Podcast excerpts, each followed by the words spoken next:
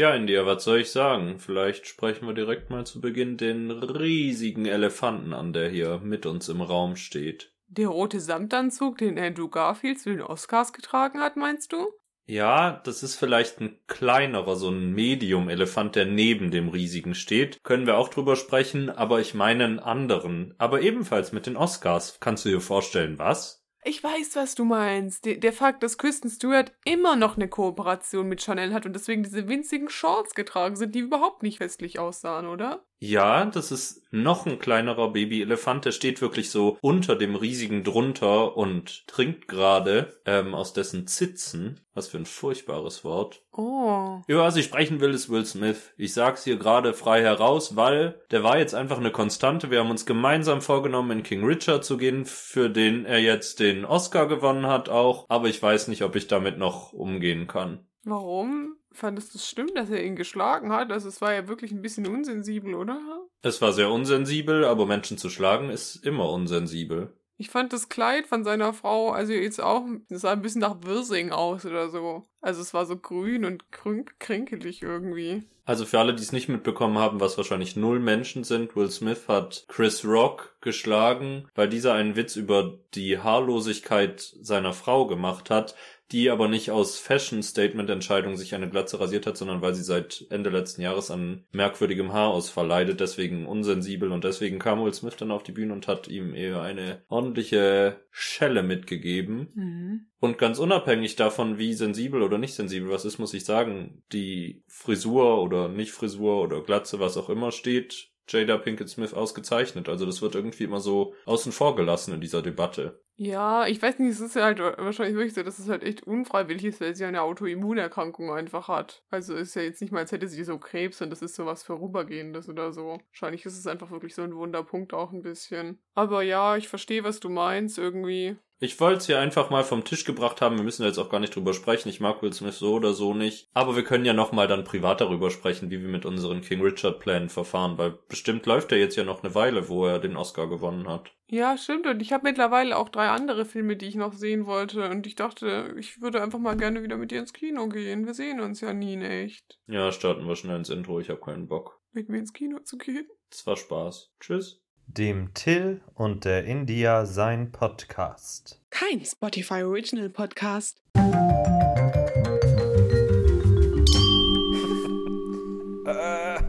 Hi. Es ist offiziell Frühling und der Sahara-Staub ist wieder da. Er wird gerade vom Regen runtergespült. Wer findet's cool? Ich. Ich weiß nicht, wenn ich hier gerade so aus dem Fenster gucke, sehe ich keinen Sahara-Staub. Vielleicht bist du einfach in einer anderen Gegend. Nee, also wir haben gerade eine weitere Wolke davon hergespült bekommen, aber man sieht sie nicht, weil sie halt gerade mit dem Regen runterkommt, weißt du? Ach so, sie ist zu weit oben, weil irgendwie ist sie jetzt nicht sehr gelb draußen. Weiß ich nicht genau, aber auf jeden Fall stand es in den letzten Tagen in den Nachrichten. Liegt aber bestimmt auch an der Zeitumstellung, bin ich recht sicher. Mann. Ja, was soll ich sagen? Wir sind wieder im normalen Surrounding. Ich bin zurück aus Brüssel West. Es war ein aufregender Trip. I can tell you. Es fühlt sich sehr schön an, wieder hier nicht mit dir in einem Aufnahmeraum zu sitzen. Ja, es hat sich so viel verändert für unseren Podcast, ob du jetzt in Brüssel West bist oder halt nicht. Also ich habe schon im Schnitt gemerkt dann, war nicht die schlauste aller Ideen, direkt neben einer Heizung aufzunehmen, aber ich hoffe, ihr habt es gut durchstanden und jetzt ist die Soundqualität wieder wenigstens ein bisschen besser. Immer noch schlecht, würde ich sagen, als Grundlage für diesen Podcast, aber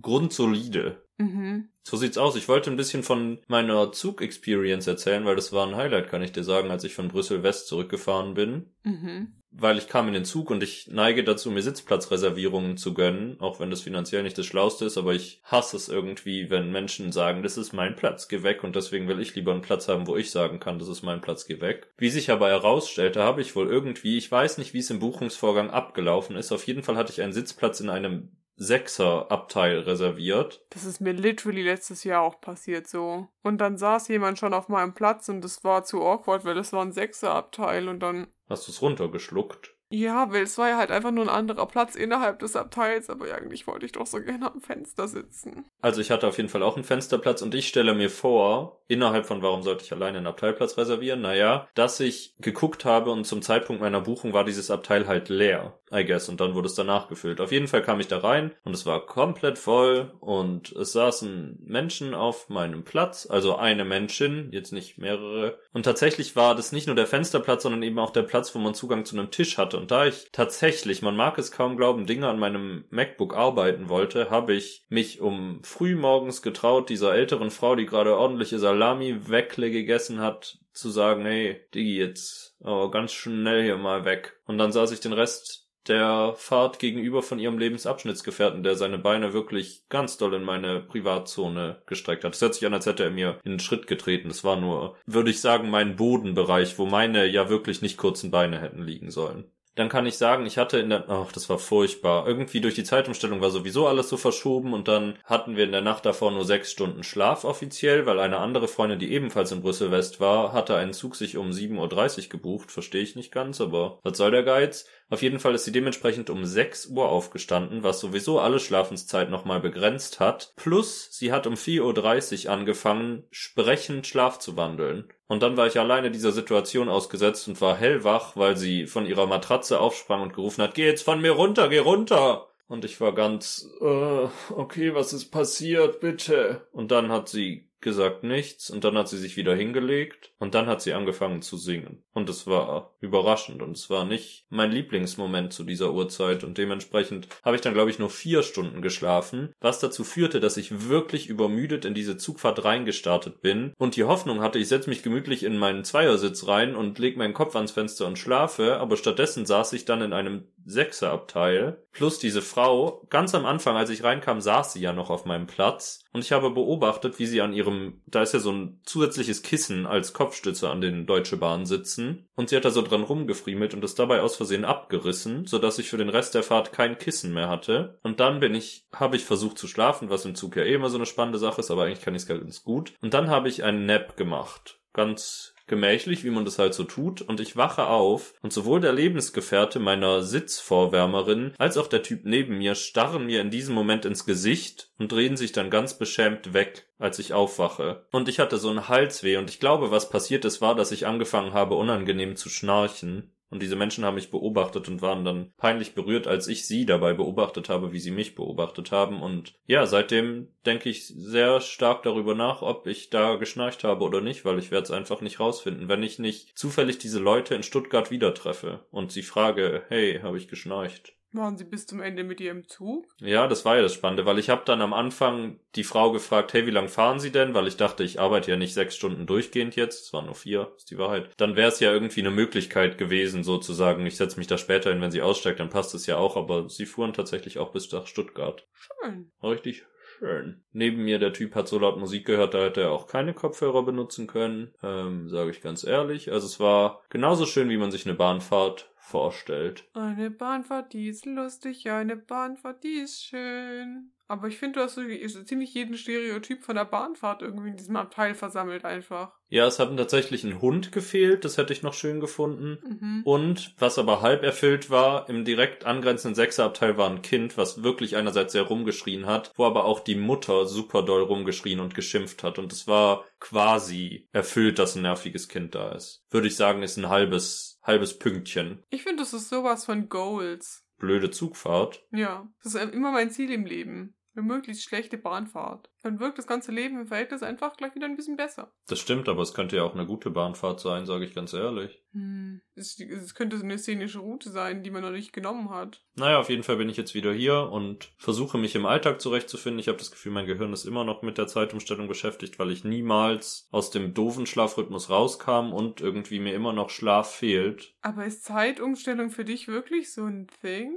Eigentlich überhaupt nicht, aber ich habe es halt da gemerkt, weil dann noch mal weniger Schlaf war, als eigentlich gewesen wäre und irgendwie musste ich mir jetzt immer einen Wecker stellen und dann habe ich nie einfach geschlafen, bis ich wach wurde, sondern immer weniger und das Leben ist schwer, gell? Aber schlafen können wir auch, wenn wir tot sind. In den USA sind sie ja jetzt für immer, also in ihrer Zeit geblieben und stellen die Uhr nicht mehr um. Oder sind sie für immer in Sommerzeit geblieben? Ich weiß es gar nicht mehr. Äh, ob sie in Daylight Savings Time oder so. Auf jeden Fall haben sie die Zeitumstellung abgeschafft. Ich weiß nicht, ob das ein Bundesstaat oder allgemein die USA waren. Das fand ich irgendwie spannend. Ich finde auch immer hier immer die Debatte spannend, Zeitumstellung ab abzuschaffen, weil ich, ich, ich verstehe auch immer nicht, wenn immer alle so sagen, so ja, Also ich kann ja dann fünf Jahre lang nicht schlafen und es ändert sich so viel in meinem Leben und so. Und ich bin so eigentlich mittlerweile, wo sich fast alle Uhren automatisch umstellen, ist mir das wirklich so egal. Sie könnten auch die Uhr um fünf Stunden verstellen und es wäre mir irgendwie egal. Also das wäre sehr spannend für die Tageszeiten, aber grundsätzlich hast du recht. Ich bin dann immer so kurz für zwei Minuten aufgeregt, ob am nächsten Morgen mein Wecker richtig klingeln wird oder ich einfach alles verpasse, was ich geplant habe für diesen Tag, aber im Endeffekt funktioniert es ja im Jahr 2022 dann doch ganz gut. Ich finde aber die Vorstellung sehr schön, die du da geschaffen hast, dass in Amerika nur ein einzelner Bundesstaat es getan hat und da jetzt einfach konsequent regelmäßig eine andere Uhrzeit ist als im Rest der Zeitzone. Ich meine, die haben ja sowieso verschiedene Zeitzonen. Vielleicht, also man könnte bestimmt auch als Bundesstaat sagen, wir wechseln die Zeitzone und gehören jetzt zu der anderen, wenn man da so an der Grenze der Zeitzonen wohnt. Naja, aber du müsstest ja immer hin und her wechseln, weil die Bundesstaaten über und unter dir könnten es ja nicht getan haben und dann bist du immer falsch. Äh, also ich müsste mir jetzt aber auch eine Karte anschauen. Ich glaube nicht mal, dass es so ganz klar getrennt ist einfach. Ich stelle mir vor, dass es einfach ganz Amerika war. Ich finde es jetzt auch keine dumme Entscheidung, es abzuschaffen. Irgendwie hat es nicht so viel Mehrwert, habe ich das Gefühl. Ja, irgendwie verursacht es irgendwie mehr Hassel, als es irgendwie wirklich wert ist, oder? Ich kann es mir auch im Winter jetzt aber halt auch nicht ohne Zeitumstellung vorstellen, was, es, was sich dann ändert für uns. Ich glaube aber auch, die deutsche Identität würde ein Stück weit zerbrechen, wenn sich deutsche Menschen nicht darüber aufregen könnten, dass die Zeitumstellung ist. Aber ich meine, wir haben uns auch ähm, an die Abstufung der Glühbirne gewöhnt. Also ich meine, es gibt bestimmt immer noch Leute, die irgendwie aus dem Ausland Glühbirnen importieren, aber denen ist auch nicht mehr zu helfen, glaube ich. Ist aber auf jeden Fall ein Commitment. Was soll ich sagen, ist dann schon fast bewundernswert. Ja, ich finde auch. Das muss man schon ein bisschen ordnen einfach, wenn jemand echt so an der Art des Leuchtmittels in seinem Zimmer hängt. Bisschen dumm. Naja, was hast du denn so erlebt, während ich noch in Brüssel rumgeguckt bin? Ja, ich weiß nicht. Also meine Sommersportpersönlichkeit ist ja auf jeden Fall wieder da. Ich war am Samstag skaten und ich habe dann im Skatepark irgendwie mit einer, war, ich mit einer Freundin zusammen da und dann haben wir äh, irgendwie über sechs Ecken auf einmal ein Gespräch mit jemandem. Ich glaube, er war aus Brasilien. Das unterstelle ich ihm jetzt gerade einfach. Aber ich glaube, er hat irgendwas von Südamerika erzählt und Brasilien. Aber ich bin mir nicht ganz sicher, weil ich habe ihn wirklich schlecht verstanden, weil der Skatepark so an einer größeren Straße liegt und man sich sowieso super schlecht dort versteht, also wenn man, auch wenn man sich jetzt nicht auf Englisch unterhält. Und ähm, wir haben so wirklich awkwarden Smalltalk gemacht und es war so schön, cringe einfach, so. Ich weiß nicht, ich finde auf Englisch sprechen ist auch einfach cringe. Also ich weiß nicht, ich bin ja auch so eine Person für Anglizismen, aber so richtige Gespräche führen bin ich immer so, hm,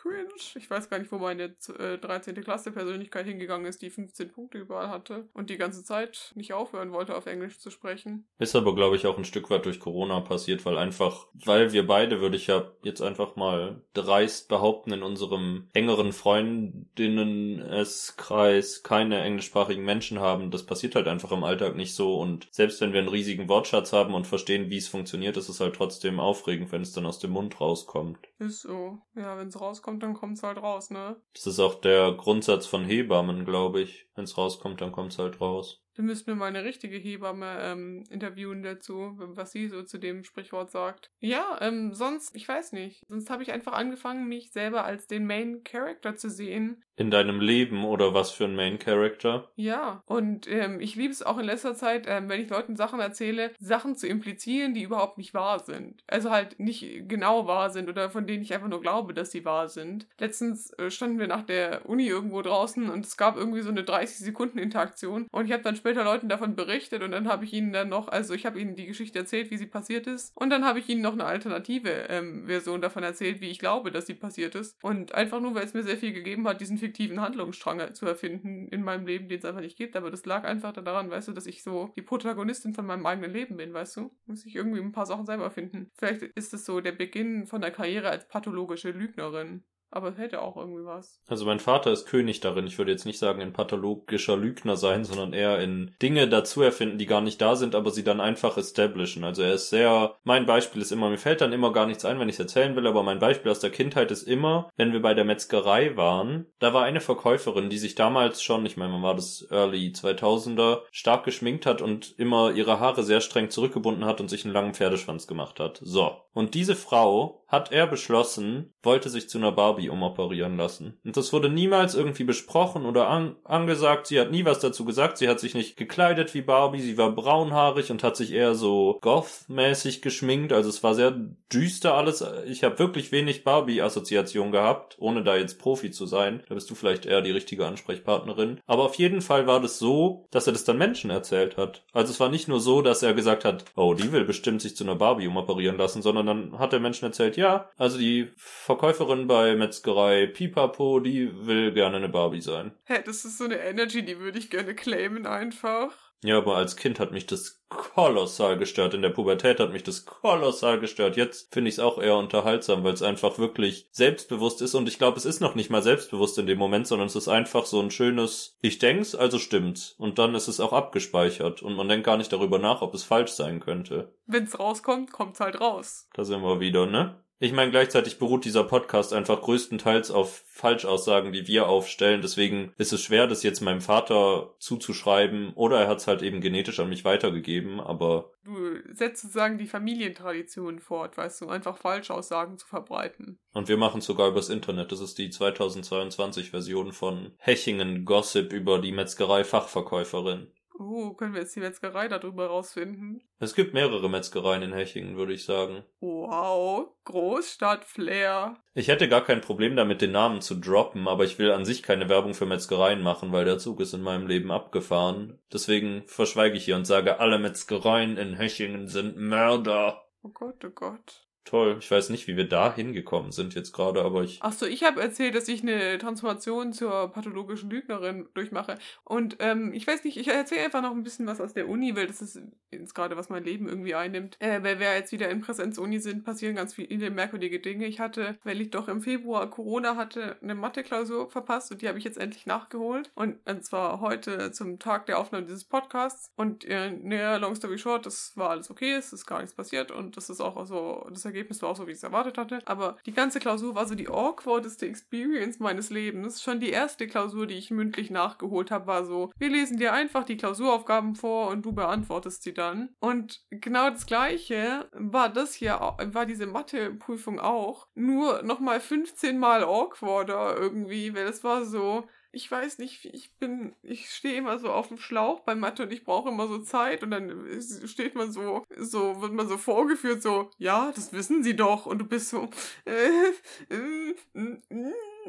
das war ganz schlimm. Und dann habe ich so, musste ich nach der Prüfung dann eben rausgehen und dann wieder reinkommen, um die Note und der war dann so, setzen Sie sich. Und dann ist er so, Sie haben meine zwei. Und ich war so, okay. Er so, sind Sie damit nicht zufrieden? Und ich war so, ich weiß nicht, im Nachhinein denke ich jetzt so, also ich, eigentlich bin ich ja schon zufrieden, aber ich bin jetzt mittlerweile an dem Punkt in meiner Streberkarriere angekommen, dass ich jetzt nicht mehr Luftsprünge mache über eine 2, weißt du? Aber das ist natürlich auch eingebildet, sowas zu sagen. Deswegen habe ich es nicht gesagt. Deswegen war ich so, ja, doch. Und er so, hm. Und ich weiß nicht, in dem Moment habe ich mich einfach so ein bisschen gefühlt, ich unterstelle ihm jetzt auch was, wie dein Vater das jetzt machen würde. Es war so ein bisschen, als würde er mit diesem Gesichtsausdruck sagen, Mann, er hatte gehofft, sie fängt an zu heulen jetzt. Also einfach nur, weil ich glaube, weil er sich wirklich eine extreme Reaktion von mir gewünscht hat zu dieser Note, aber es war einfach nicht so spektakulär, weil es war halt eine 2. Das ist jetzt irgendwie gut, aber halt jetzt auch nicht herausragend. Und dann war es so awkward, weil der war so, da hatte er davor gesagt, setzen Sie sich hin und dann war es so, ja, schön, dass das geklappt hat, tschüss. Und dann musste man irgendwie eine Lücke finden, um zu gehen. Es war einfach ganz, ganz furchtbar. Also Prüfungsexperience gibt irgendwie so 0 von 10, aber die Note war okay, deswegen, weiß nicht, kommen wir wieder irgendwo im Mittelfeld raus bei dieser Prüfung. Das ist so meine Review dazu. Toll. Kannst du bitte das so weit führen, dein pathologisches Lügnerin-Dasein, dass du jetzt die Hochschule verklagst wegen Mobbing? Ja, ich glaube eigentlich auch, oder? Ich glaube, das wäre die einzig logische Handlung jetzt. Aber so auf amerikanischem Niveau, dass du so zwei Millionen Euro forderst. Ich, ver ich verlange so viel Schmerzensgeld für diese Interaktion. Ich sag einfach, der wollte, dass ich heule vor ihm für eine bessere Note. Und wir sind jetzt ja alle Zeuginnen, der hatte ja auch mit Gewalt gedroht. Ja, ich meine, der, der hatte einen, einen, Kugelschreiber in der Hand. Den wollte er mir irgendwie in den Arm rammen. Na, der Arm wäre ja noch schön gewesen. Ich habe seine Augen schon an deiner Hauptschlagader am Hals wandern sehen. Ach, du warst auch da. Ja, ja, natürlich. Ich saß hinten im Raum und hab dich beobachtet. Krass. Und ich dachte, wir sehen uns gar nicht mehr in echt und du warst einfach auch da. Natürlich. Ich habe mir hinten King Richard angeschaut. Illegal gestreamt auf Seiten, die man seit 2010 nicht mehr benutzt hat. Dann warst du ja auch danach dabei, als wir diese Filmidee gepitcht haben. ja.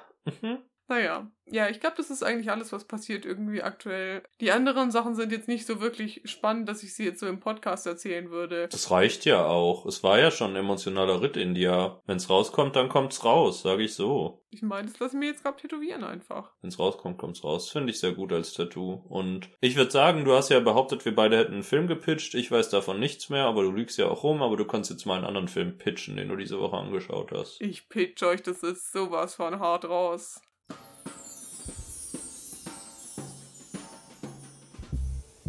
Till und India schauen schlechte Filme und die sind einfach vom Winde verschmäht. Der heutige Film hat mir Kopfschmerzen gegeben, sage ich dir ganz ehrlich. Also körperliche Kopfschmerzen oder inhaltliche Kopfschmerzen? Körperliche Kopfschmerzen habe ich gerade sowieso schon vom Zähneknirschen, aber ich meine auch so seelisch-emotionale Kopfschmerzen. Und auch so seelisch-emotionales Nierenversagen. Hui, das ist aber nicht so gut, Nierenversagen. Ja, nee, ist nicht gut, aber es war halt nur seelisch-moralisches, psychologisches Nierenversagen. Der Film heute hat 19% auf dem Tomatometer und eine Audience Score von 37%. Boah, das ist ja ein Scheiß. Das ist der Film aus dem Jahr 2004 mit dem Namen Die Thunderbirds. Eine der Reviews hat gesagt, dass, äh, der Film ist das für Fans von Spy Kids. Und das Witzige ist ja, der letzte Film, war das jetzt? Ich glaube, es war sogar der letzte Film, den ich gesehen hatte, war Spy Kids. Deswegen macht Sinn, dass die auf der Liste so nah aneinander sind. Aber ich muss sagen, Spy Kids hatte auf jeden Fall um einiges mehr Charme und Charme. Was war das für eine Aussprache? Ich weiß nicht, ähm, ob dir das ein Begriff ist, aber und der war so ein bisschen mehr Camp einfach. Doch, na klar. Das Wort, das ist aber so was von in mir drin. Das ist ja in der Drag- und Gay-Szene ungefähr das Königswort. Königinnenwort. Ich würde sagen, so, Sp also Spy Kids hatte so ein bisschen mehr Level so an Camp. Weißt du, ich kann, ich kann euch das jetzt nicht irgendwie mit einem anderen Wort sagen, aber das ist einfach, wie ich es beschreiben würde. Und das hat dem Film einfach gefehlt. Obwohl Vanessa Hutchins dabei war. Vanessa Hutchins ist gefühlt schon eine Anführerin von Camp. Ja, ist so. You are the music in me ist sowas von Camp. Naja.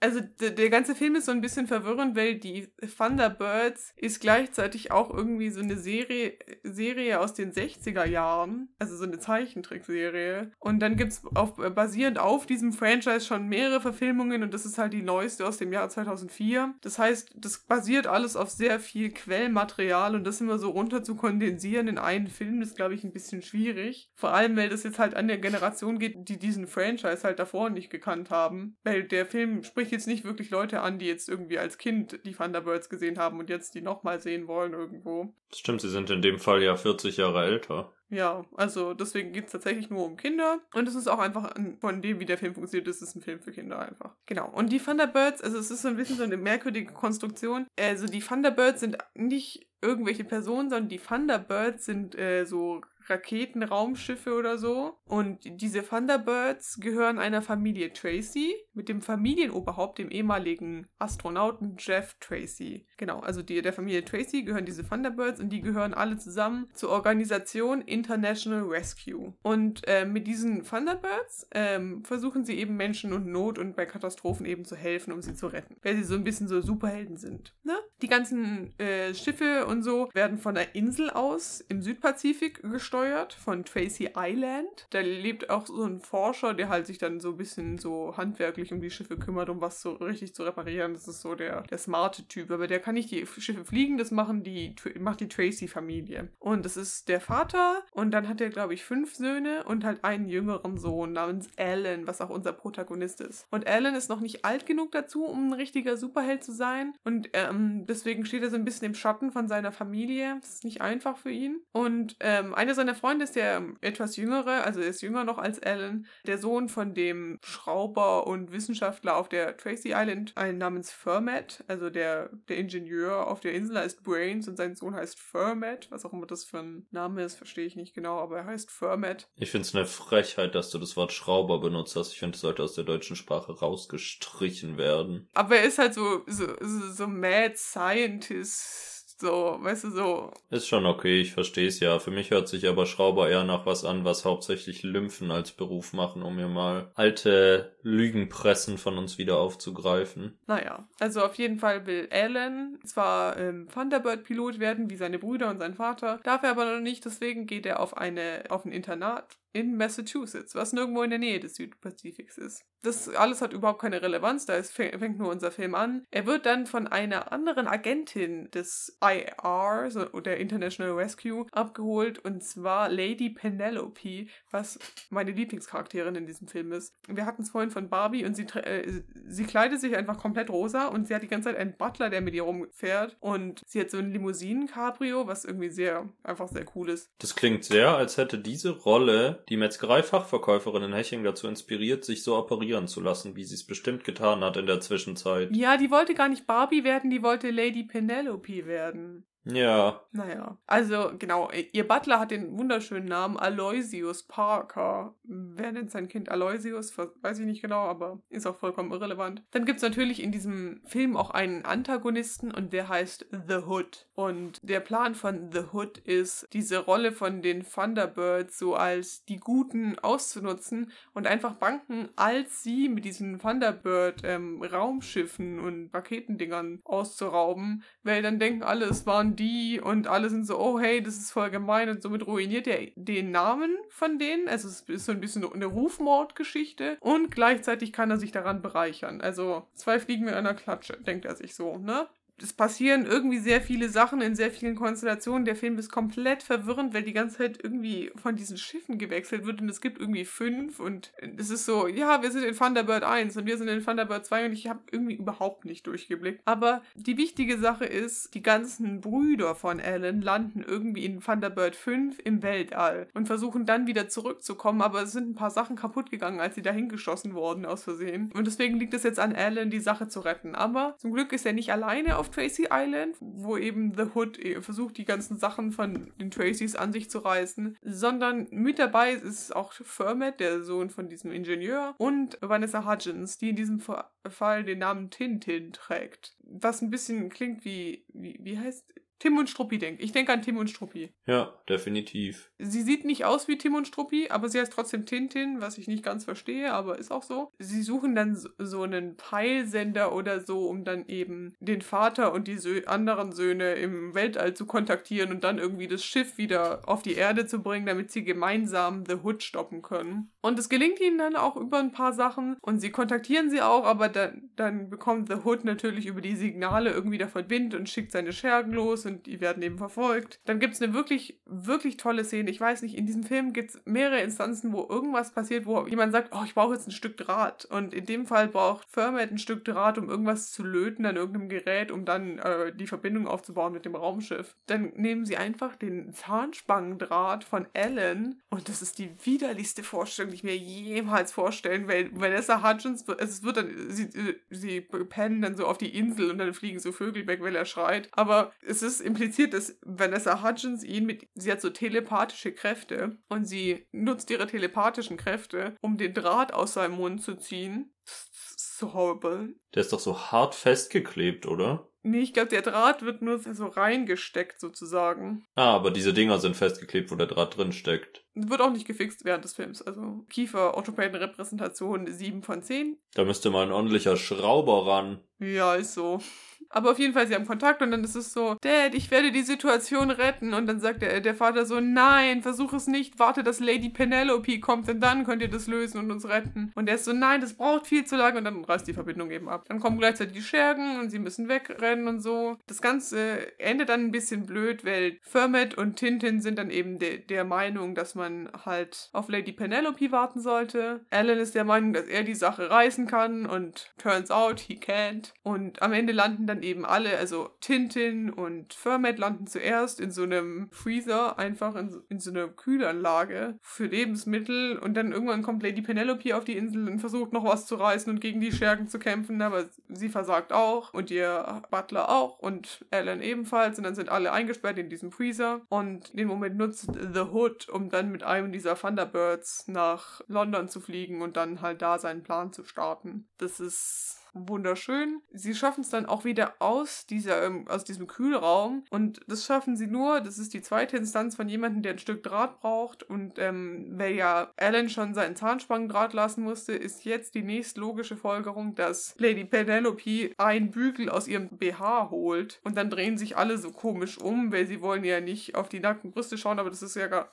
ich weiß, es war ganz merkwürdig. Und dann sagt sie am Ende noch, macht sie so, am Ende so einen komischen Kommentar so, hm, ich brauche den ja überhaupt nicht, weil ihre Brüste ja normal auch ohne BH stehen und es ist so awkward und es passt gar nicht in den Ton und dass es ein Kinderfilm ist. Also so. Und dann ist der Butler so, ja, natürlich brauchen sie das nicht. Ich finde es aber sehr schön, das ist so eine kleine Sexualisierung. Ich hatte mir vorgestellt, als du gesagt hast, die nächste Schlussfolgerung ist Lady Penelope, dass sie ihr, ihr Verhütungs Metall-Kupferspirale. Ah, dass sie ihre Spirale rauszieht kurz. Das hätte ich als nächstes gesehen. Das wäre, glaube ich, deutlich schmerzhafter gewesen als ein Zahnspangendraht. Naja, was raus muss, muss raus, haben wir ja gesagt. Hast du sehr recht. Also haben wir nicht gesagt. Wir haben gesagt, wenn es rauskommt, kommt's raus, aber wen juckt's? Naja, also sie holen dann, also Firmet trifft dann, es ist ja dann eh, wenn sie ja in der Kühlanlage alle gemeinsam äh, sind, trifft Firmet halt, halt auch wieder auf seinen Vater. Und der Vater, Schrauber und Firmet zusammen sind dann ein bisschen was am Hacken, damit eben der Vater und die ganzen anderen Söhne wieder mit ihrem Spaceship auf die Erde kommen und ihnen nicht der Sauerstoff ausgeht. Und dann fliegen halt alle nach London, um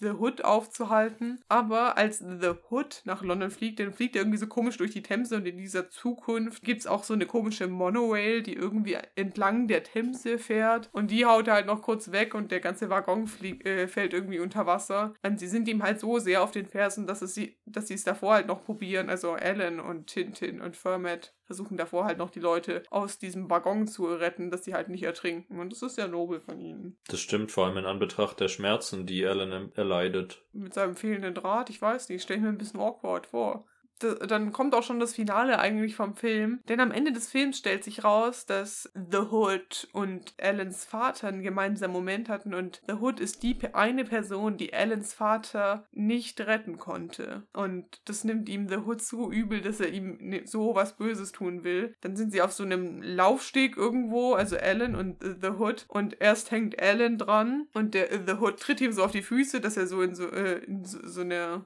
in so Schraubräder reinfällt und dann halt essentiell zu Tode gequetscht wird. Und ähm, er hängt noch so mit einer Hand da, aber dann kommt Vanessa Hudgens, aka Tintin, rein und nutzt ihre telepathischen Kräfte, um diesen Laufsteg so umzudrehen, dass, naja, äh, The Hood hängt und Alan steht auf dem Laufsteg. Dann ist er so, ja, lass mich doch sterben, wie es dein Vater gemacht hat. Und dann sagt er so, nein, ich lasse dich nicht sterben, denn im Gegensatz zu meinem Vater rette ich jeden. Und dann hat er ihn auch ihn gerettet aber er wird ja dann verhaftet, weil er hat böse Sachen getan. Und am Ende sind Alan, Fermet und Tintin offizielle Mitglieder von der International Rescue und von den Thunderbirds und brechen dann direkt zu ihrer ersten Mission auf und alles ist gut und Lady Penelope fährt nach Hause, aber aus irgendeinem Grund fährt sie nicht in irgendeinem schnellen Auto oder eine Rakete weg, sondern sie hat ein pinkes Tretboot, was ihr Butler ähm, bedient. Also er, der Butler tritt und sie sitzt hinten mit einem Sonnenschirm und das ist dann das Ende vom Film. Das ist aber auch körperlich einfach freundlicher und schonender, kurz nachdem die Spiel Spirale rausgenommen wurde. Ich glaube auch. Sie muss sich einfach ein bisschen schonen. Das ist schon okay. Ich, ich hoffe, das war jetzt nicht zu confusing irgendwie. Also der Plot von dem Film war auch so ein bisschen all over the place. Ja, also ich meine, das mit diesem Camp, was ich vorhin gesagt habe, also der Film an sich ist ja schon so ein bisschen so ein Sci-Fi, aber er ist auch nicht ernsthaft Sci-Fi. Also es ist nie ein ernster Film. Und manchmal hätten sie sich einfach ein bisschen weiter aus dem Fenster lehnen können. Also ich glaube, das hätte dem Film gut getan, sich halt nicht so ernst zu nehmen und ein bisschen in die Richtung von Spy Kids zu gehen gehen. Also ich fand im Vergleich zu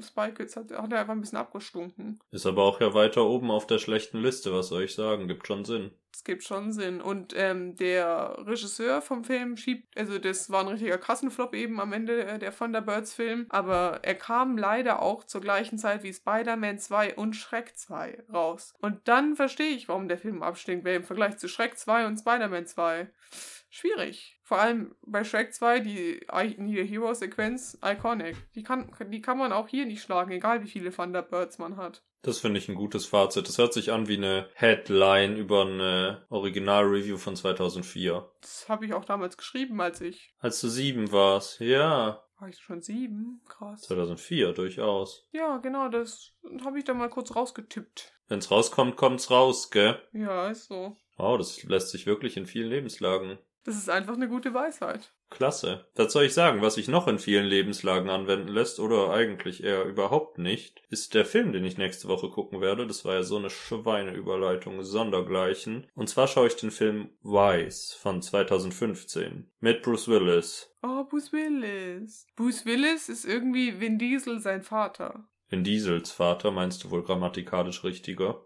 Ja, und deswegen hast du unseren Podcast auch Till und Indias Podcast genannt und nicht dem Till und der India sein Podcast. Naja, also jetzt hier, aber jetzt kommst du ja aber mit Totschlagargumenten, also wenn's rauskommt, kommt's raus. Ja, siehst du mal. Ja, siehst du mal, schnell zu Boris, du blöde Kuh. Kitsch und Quatsch. Findest du das als Namen wirklich geeignet? Ich find's irgendwie blöd. Naja, aber ich meine, es geht doch um kitschige Geschichten und die sind halt ein bisschen witzig, weißt du?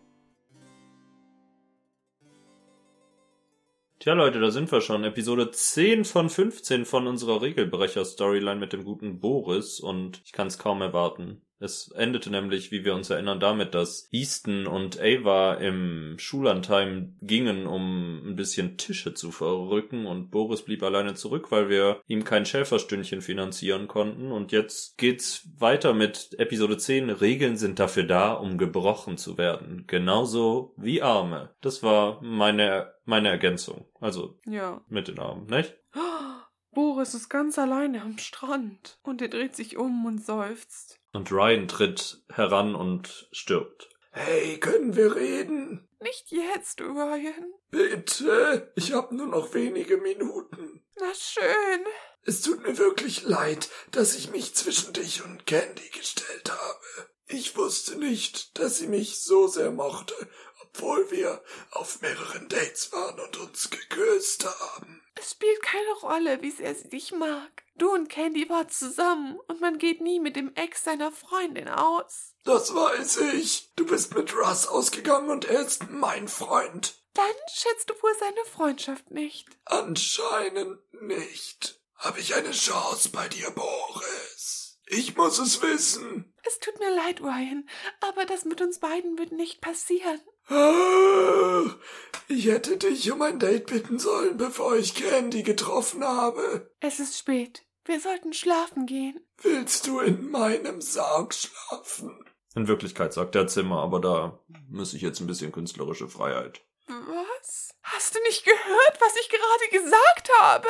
Hey, hey, beruhig dich. Ich hab ja nur gefragt, falls du dich heute Abend nicht um Candy kümmern willst. Wo ist Russ? Ähm, er hat dieses Mädchen kennengelernt. Oh mein Gott, er ist auch noch bisexuell. So wie alle in dieser Storyline. Egal, den Rest möchte ich nicht wissen. Danke für das Angebot, aber irgendwann muss ich mit Candy reden. Und er zieht von dann und lässt den sterbenden Ryan am Strand zurück. Und jetzt steht Ethan aufrecht in einem Pool. hey, Was machst du? ich entspanne mich nur im Pool. Ist der Poolbereich nicht nachts geschlossen? Ja, aber es ist niemand hier. Warum leistest du mir nicht Gesellschaft? Ich möchte Easton wirklich gerne Gesellschaft leisten, bevor ich schlafen gehe. Aber es kostet Geld. Ja, wir gehen einfach ins Bett. Na gut, dann gute Nacht. Wow, was wohl im Pool passiert wäre, man weiß es nicht. Aber leider ist Boris jetzt vor seiner Zimmertür angekommen. Verdammt, ich habe meinen Schlüssel vergessen. Hey, Kann ich auf dein Angebot zurückkommen? klar, komm rein. Was ist passiert, wenn ich fragen darf? Ich habe vergessen, meinen Schlüssel mitzunehmen. Hör mal, ich bin erschöpft. Oh, natürlich, ich auch, ich sterb ja. Ich gehe. Brauchst du etwas? Könntest du mir etwas zum Schlafen geben? Natürlich. Auf dem Stuhl neben dem Bett liegen ein Hoodie und eine Hose. Das kannst du benutzen. Danke. Danke für die Klamotten.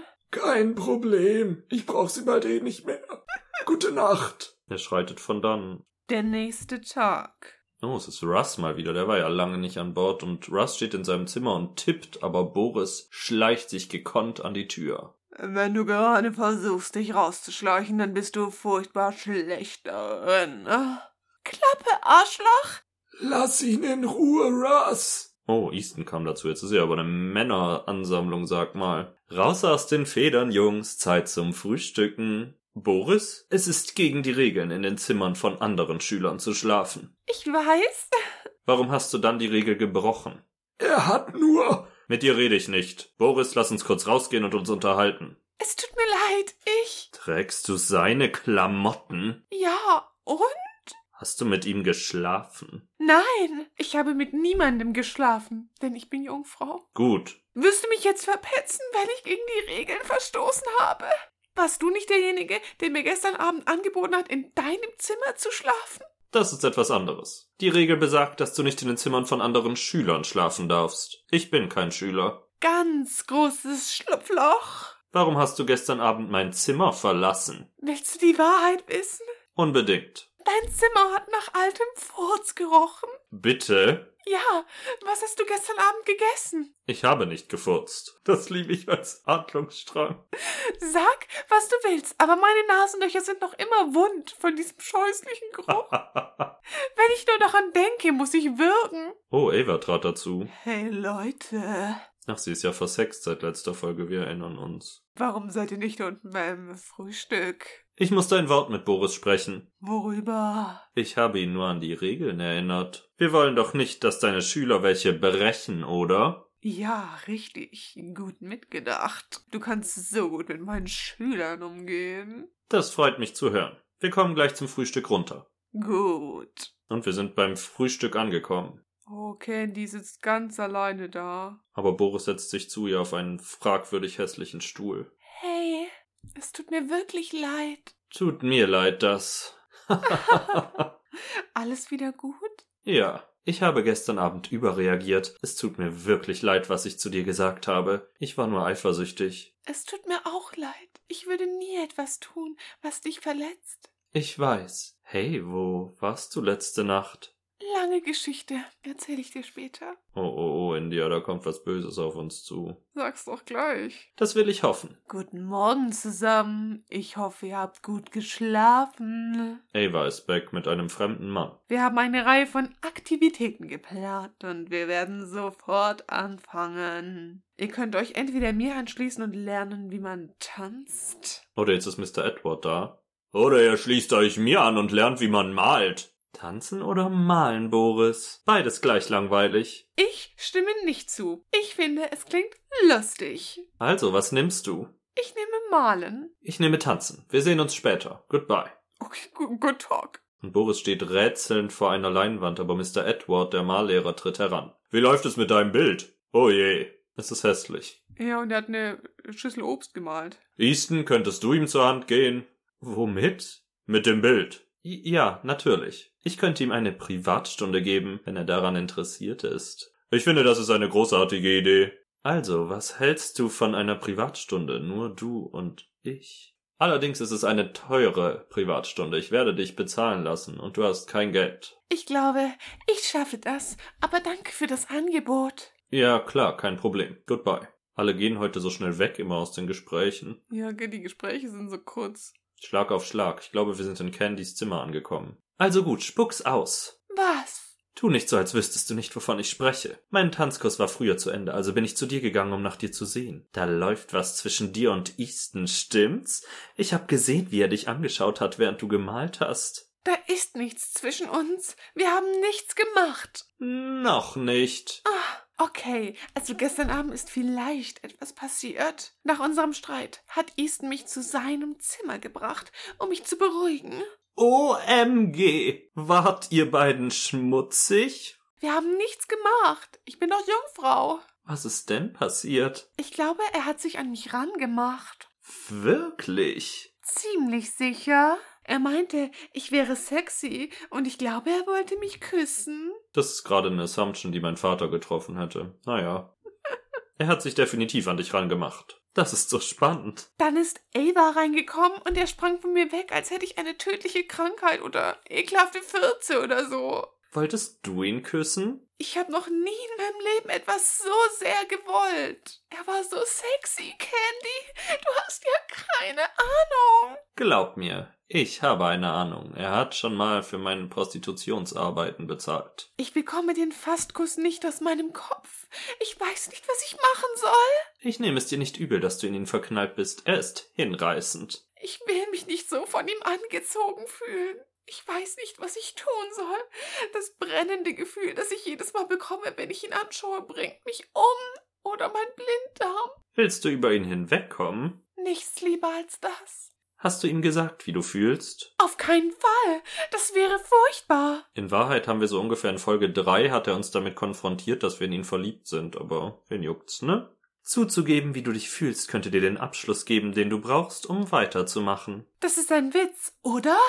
Nein, warum sollte ich Witze machen? Ich bin eine sehr ernste Persönlichkeit. Schön, was auch immer. Ich habe nur versucht zu helfen. Oh. Sie stolziert davon in ihrem riesigen Apartment. Aber Boris gibt noch nicht auf und läuft ihr hinterher. Glaubst du wirklich, dass das hilft? Natürlich, sonst hätte ich es nicht vorgeschlagen. Was soll ich sagen? Gib mir dein Handy. Entspann dich, ich sende nichts. Und sie beginnt zu tippen. Was schreibst du? Hier, lies. Das wird wahrscheinlich ein Schock für dich sein. Ich muss dir das sagen, bevor ich verrückt werde. Ich fühle mich wahnsinnig zu dir hingezogen. Ich erwarte nicht, dass du etwas sagst oder tust. Ich wollte es nur loswerden.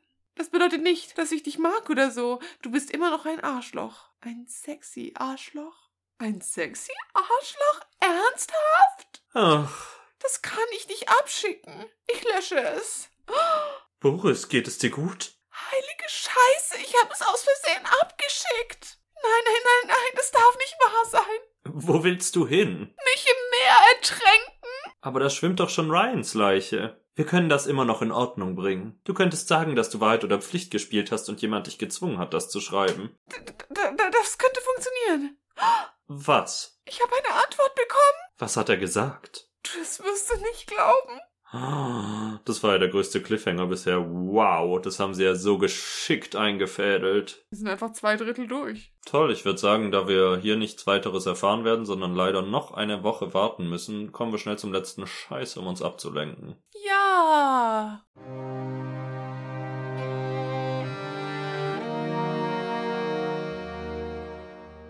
Jetzt folgt der letzte Scheiß.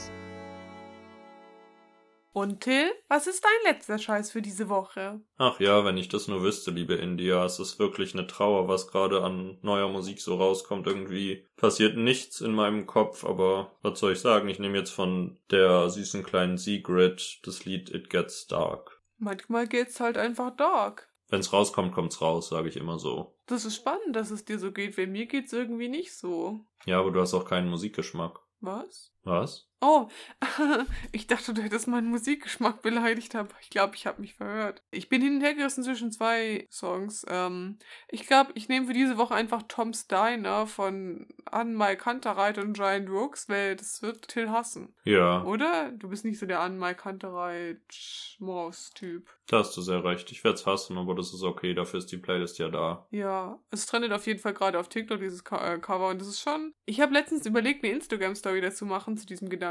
Und ich finde, die Stimme von Henning Mai, die lebt nicht auf zu dem, was ich, also wie sie sich anhört. Also wenn ich Henning Mai so sehe, wie er aussieht irgendwie. Weil in meinem Kopf ist Henning Mai mindestens vier Meter groß, weißt du? Ja, also kann ich nicht nachvollziehen, aber ich akzeptiere es. Ah, Und ich würde auch gerne manchmal so klingen, dass ich das so anschalten könnte, so zu klingen, weil ich glaube, es ist auf so einer emotionalen Ebene schon ein bisschen satisfying, so zu klingen, weißt du, wenn du was emotional verarbeiten musst, weißt du, so. Das waren wirklich die unadäquatesten Geräusche jemals, um Henning Mai nachzumachen. Aber ich würde sagen, damit entlassen wir euch ins Wochenende oder wohin auch immer. Was auch immer ihr wollt. Ich wünsche euch von Herzen das Beste. Wenn's rauskommt, kommt's raus. Ciao! Tschüss.